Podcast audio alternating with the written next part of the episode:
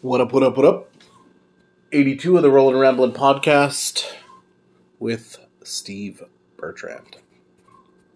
It's going to be a quick one um, because I'm just not feeling super into it today. I don't always know what to talk about when I don't feel that great. And this seagull is slowly and annoyingly squawking in the background. All right. I think what I want to talk about today is knowing yourself. And what I mean by that is self awareness is super important for a lot of things in life. I think it is definitely more important for things like here's an example. There are things that we do in our life and that I do specifically that I know if I don't do them, I will stress. Like I'll worry about them more than I should. For instance, I've had a bad experience with bootleg copies of software in the past. So when I put my computer together and a buddy helped me out, he was, you know, he told me that you could buy, you know, a, you could buy a different version of it and it's totally fine. It's not illegal or anything like that. And you get yourself a key off the internet and no big deal and I didn't want to do that because in the past I've had a bunch of experiences where it just hasn't worked out. Something went glitchy, something went weird. So I spent the 200 some odd dollars to have my own good copy of Windows. Worked out really well. And then the other night, I was debating whether I wanted to spend the $30 to buy the new Mortal Kombat movie when it came out and a friend of mine said, "Here, here's a link where I watch all these movies. Click this link. Link. It'll totally be fine. Save yourself thirty bucks." The moment I clicked the link, I had just pop ups out my asshole over and over and over again. Had to find them in my search history. I don't think it installed anything on the computer. But typically, I was like, I don't want to click this link because if something goes wrong with the computer, I'm not going to sleep because that's what happens. Because then I just stress about it. Even if I know cognitively that things are fine, I don't like to be in that situation. I don't want to have to think about those types of things. Click a link, stress out. I should have just spent the 30 bucks. And I knew. I knew that. And I didn't do it. And that happens more than I'm happy with. That type of thing. Knowing that I shouldn't go to somebody's house when I'm not feeling well. Knowing that even if someone pressures the shit out of me, most of the time it's my sister or some sort of family member, about going somewhere and doing something because they want me there. It's not going to be the same without you. And then you end up going, or I end up going in my case, and even though I knew the bathroom wasn't great or I wasn't feeling well, and I went anyway, and 96% of the time, I end up feeling worse and something bad happens. Now, there is the off occasion where I'm kind of feeling blah, and I'm like, I don't really want to go out and do anything. Uh, and then someone drags me out, and I have a great time. But the amount of times that it happens in the negative is absolutely unbelievable in terms of stats for me. So I know not to do stuff like that. And I know not to pick up my phone when someone's bugging me to do something. And I mean, it's different now because COVID, nobody wants to do anything anyway, which is fair. But still, this is still super relevant for post pandemic, pre pandemic, during the pandemic. Don't do things you don't want to do especially when you know the consequences of doing something when you're feeling a certain way. You know, I have all the respect in the world for a lot of people that say, you know, get out and do something if you're not feeling well. Get out and sort of be active and, and do all those types of things.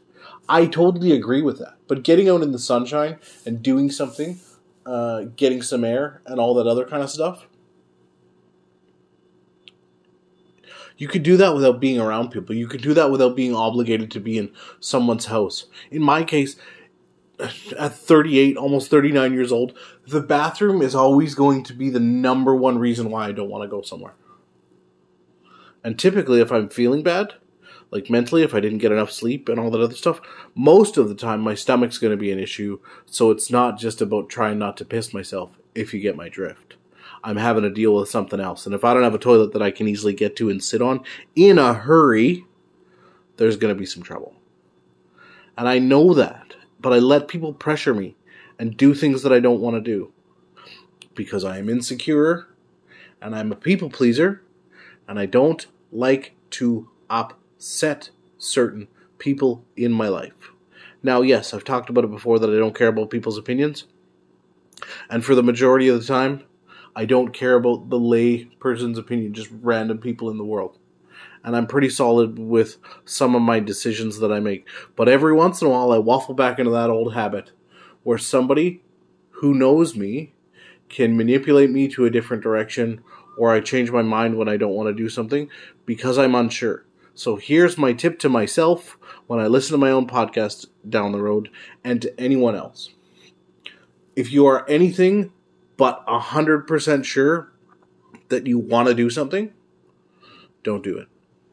Unless you like have to for work or something like that.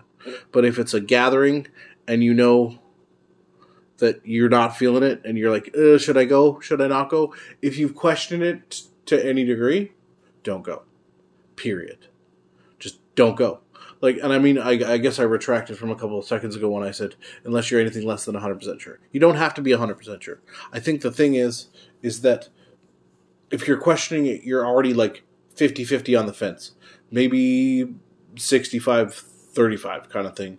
But either way, if it's if it's less than a 70% commitment, you know, you're you know your your brain's already telling you you don't want to go.